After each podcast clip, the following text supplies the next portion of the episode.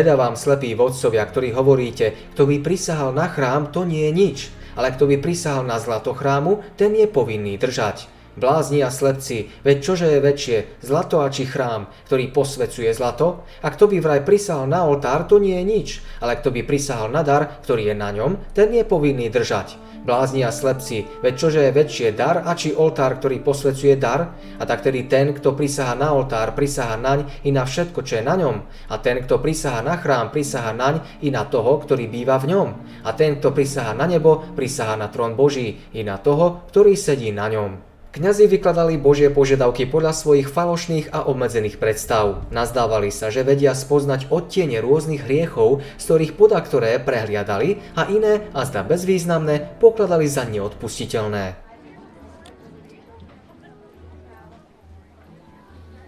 You have a circular slice of banana on your cheek. Other side. My office. Now, now, now, now, now, now. Za peniaze zbavovali ľudí aj záväznosti slubov. Za veľké sumy prehliadali niekedy aj ťažké zločiny. Inokedy títo kňazi a poprední muži prísne súdili celkom nepatrné priestupky. Felony tax evasion.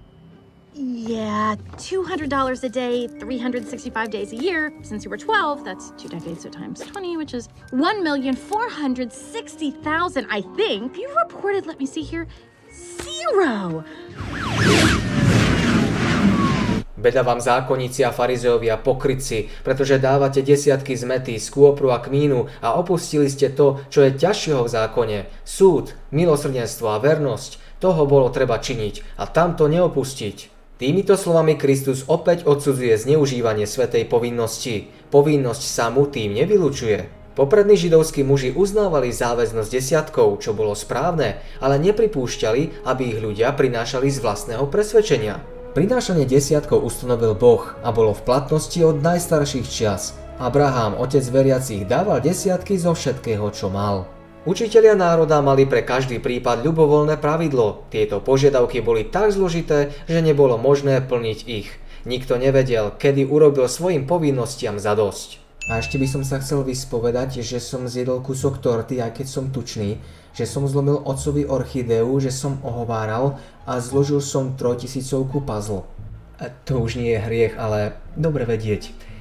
Sú ti odpustené hriechy a teraz 10 krát stravas a 5 krát očenáš a potom mi už bude odpustené? Pravidelná spoveď a návšteva zhromaždenia nesmie byť vynechaná. A potom už a predkladať to svetým každý večer pri jednom desiatku. A potom, potom synak ti je už odpust...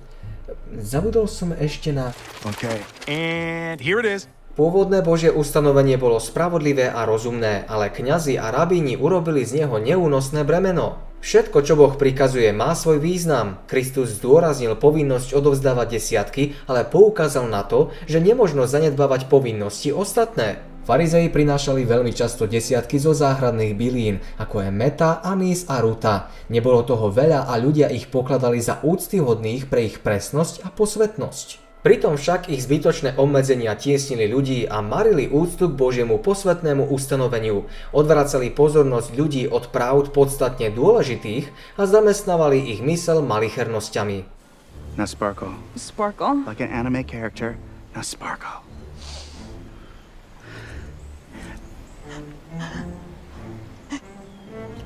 Závažnejšie otázky zákona, ako je spravodlivosť, milosrdenstvo a pravda, zostávali zanedbané. Kristus povedal, toto bolo treba robiť, ale tamto nezanedbávať. Slepí vodcovia, ktorí cedíte komára a veľblúda prehlcujete.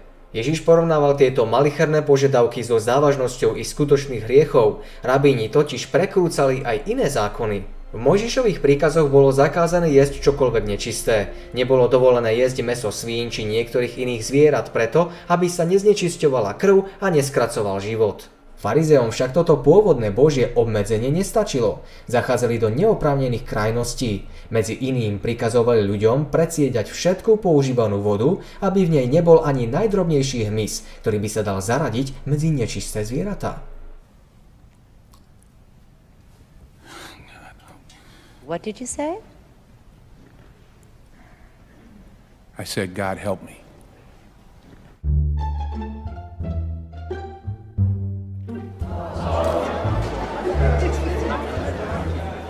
Beda vám zákonníci a farizovia pokrytci, pretože čistíte vonok pohára a misy, ale znútra sú plné lúpeže a nezdržanlivosti. Farizé, slepče, vyčistí najprv vnútro pohára a misy, aby bol čistý aj ich vonok. Vonkajšia okázalosť a zdanlivá zbožnosť javila sa ako čistá nádoba zvonku, ktorú učitelia čistili a o ktorú sa starali. Na druhej strane ich vnútro bolo plné odpornosti, z ich neobráteného srdca vyvieralo všetko to, čo ich skutočne zanečisťovalo.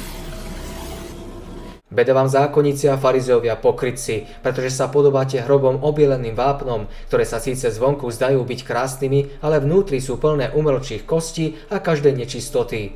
Tak aj vy zvonku síce zdáte sa ľuďom, že ste spravedliví, ale vnútri ste plní pokrytectva a neprávosti.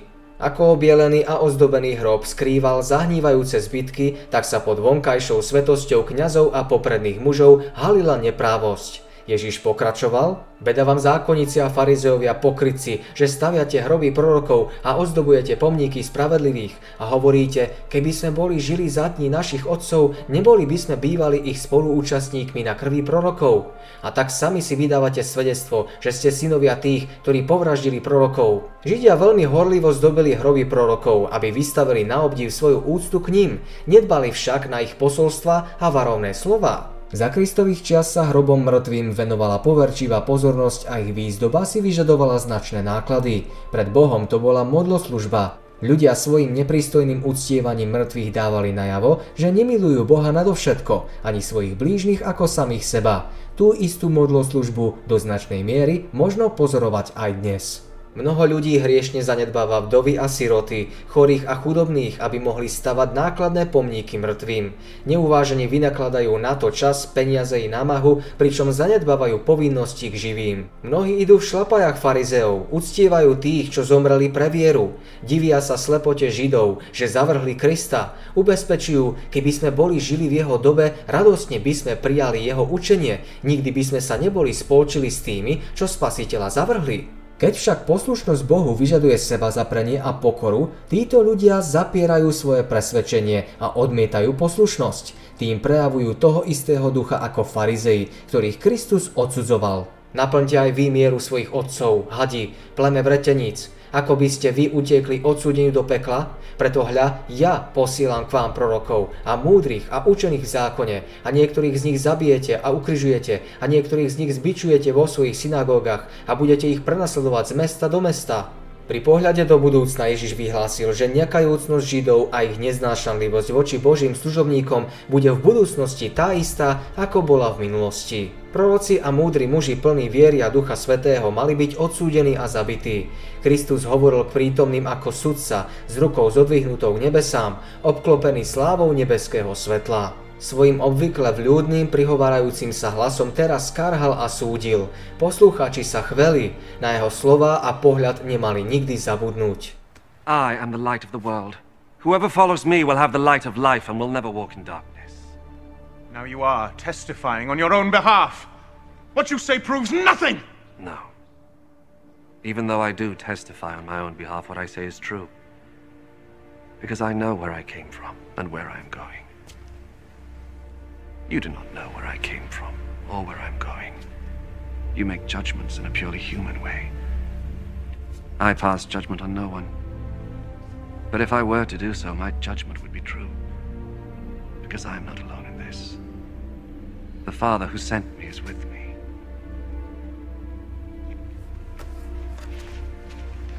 It is written in your law that when two witnesses agree, what they say is true. I will go away, you will look for me. But you will die in your sins. You cannot go where I am going. Židia si veľmi málo uvedomovali strašnú zodpovednosť za to, že zavrhujú Krista. Odvtedy, čo bola preliata prvá nevinná krv, keď Kainová ruka zabila spravodlivého Ábela, opakovala sa tá istá tragédia s ešte väčšou ukrutnosťou.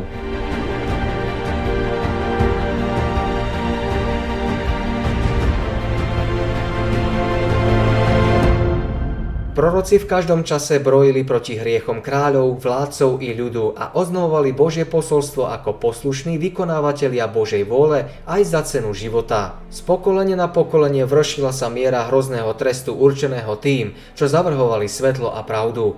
Kristovi nepriatelia si to teraz hromadili na vlastnú hlavu. Hriech kňazov a popredných mužov bol väčší než hriech predchádzajúcej generácie.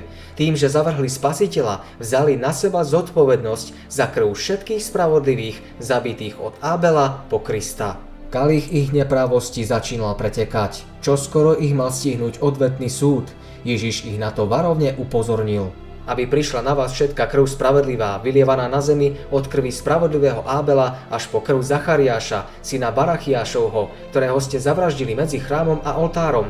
A veď vám hovorím, že príde toto všetko na toto pokolenie. Zákonníci a farizei, ktorí počúvali Ježiša, vedeli, že hovorí pravdu. Vedeli, ako bol zabitý prorok Zachariáš. Ba keď prišiel duch Boží na Zachariáša, syna kniaza Jehojadu, a keď sa postavil z vyššieho miesta pre ľud a riekol im, tak to hovorí Boh, prečo prestupujete prikázania hospodinové, nepovede sa vám dobre, lebo preto, že ste opustili hospodina, opustí aj on vás. Zbúrili sa proti nemu a ukameňovali ho na rozkaz kráľov vo dvore domu hospodinovho. Kým oznamoval Božiu varovnú zväzť zradného kráľa sa zmocnila diabolská zloba a na jeho rozkaz bol prorok usmrtený. Jeho krv sa vpila do kamennej dlažby chrámového nádvoria a nebolo ju možno odstrániť. Zostala svetkom proti odpadlému Izraelovi. Pokiaľ mal trvať chrám, potiaľ mala aj táto škvrna spravodlivej krvi volať k Bohu o pomstu. Tvár Božieho syna prenikol súcit pri pohľade na chrám i na poslucháčov. Hlasom poznamenaným hlbokou úzkosťou srdca a úprimnými slzami zvolal. Jeruzaleme, Jeruzaleme, ty, ktorý vraždíš prorokov a kameňuješ tých, ktorí sú kedy poslaní k tebe. Koľko ráz som chcel zhromaždiť tvoje deti, tak ako sliepka zhromažďuje svoje kuriatka pod svoje krídla, ale nechceli ste. Je to zápas lúčenia. V tomto Kristovom náreku je vyjadrená bolesť Božieho srdca. Lúči sa tu dlho zhovievajúca Božia láska. Farizei a sadúceji boli umlčaní. Ježiš zvolal svojich učeníkov a chystal sa opustiť chrám. Nie ako porazený a premožený svojimi protivníkmi, ale ako ten, kto splnil svoje poslanie. Odchádzal ako víťaz. Nejedno srdce prijalo perly pravdy, ktoré onoho pamätného dňa vychádzali z Kristových úst. Pre poslucháčov sa tieto nové myšlienky stali smernicou života, prebudili v nich nové túžby a oni smeli začať znova. Títo ľudia po Kristovom ukrižovaní a vzkriesení nastúpili do prvých radov a splnili svoje poslanie múdro a horlivo, ako si to vyžadoval aj rozsah diela. Niesli posolstvo, ktoré oslovovalo srdcia a búralo staré povery, ktoré dlho mrzačili život tisícov. Ľudské teórie a filozofické systémy boli vo svetle ich svedectva ako prázdne bájky. Izrael však ako národ opustil Boha. Prirodzené vetvy olivy boli odlomené. Pri poslednom pohľade do vnútra chrámu Ježiš povedal pohnutým hlasom. Hľa, zanecháva sa vám váš dom pustý, lebo vám hovorím, že ma už odteraz nikdy neuvidíte, až poviete, požehnaný, ktorý prichádza v mene pánovom. Ako nedocenené zostávajú slova tohto milujúceho spasiteľa. Keby boli chceli nad sebou zvíťaziť, mohli získať črty Božej prirodzenosti. Mnohí sa však netúžia zmeniť a chcú ostať takí, akí sú. What's happening? Something happening to me? No. Am I am I am I shaking? Uh-uh. Am I breaking out? No. Am I still black? Yes. Okay. Správny pohľad na dielo vykúpenia pomôže pochopiť nekonečnú cenu za spásu ľudstva. Porovnaní s úsilím o väčší život je každá iná námaha bezvýznamná. Pán Ježiš dosiaľ nazýval chrám domom svojho otca, veď bol vystavený na Božiu slávu. Teraz, keď Boží syn z neho odchádzal, navždy ho opúšťala Božia prítomnosť. Všetky obrady budú odteraz bezcenné a služby v ňom budú výsmechom.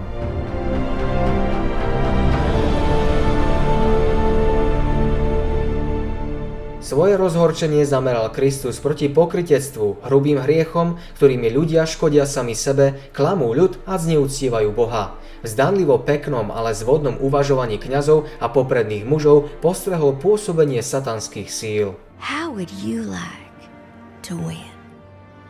But not just there. You want the Infinity Gauntlet? Yours. Throne of Asgard? No problem. All those years on the run, desperate, alone?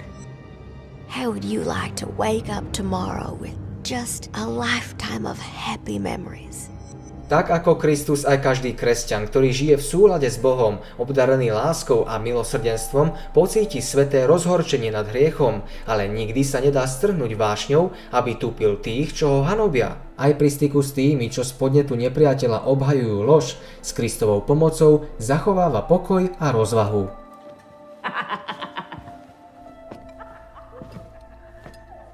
Sme ho zástupcami medzi ľuďmi a jedným z najúčinnejších spôsobov získavania ľudí pre Krista je príklad jeho charakteru v našom každodennom živote. Ako verní Boží svetkovia prechádzame v každom čase školou utrpenia, v ktorej sme tvrdo vychovávaní. Chodíme úzkou cestou pozemského života a v peci súženia sa zbavujeme povahových nečistôt, aby sme odzrkadlovali jas toho veľkého svetla. Náš vplyv na iných nezávisí natoľko od toho, čo hovoríme, ako od toho, čím sme.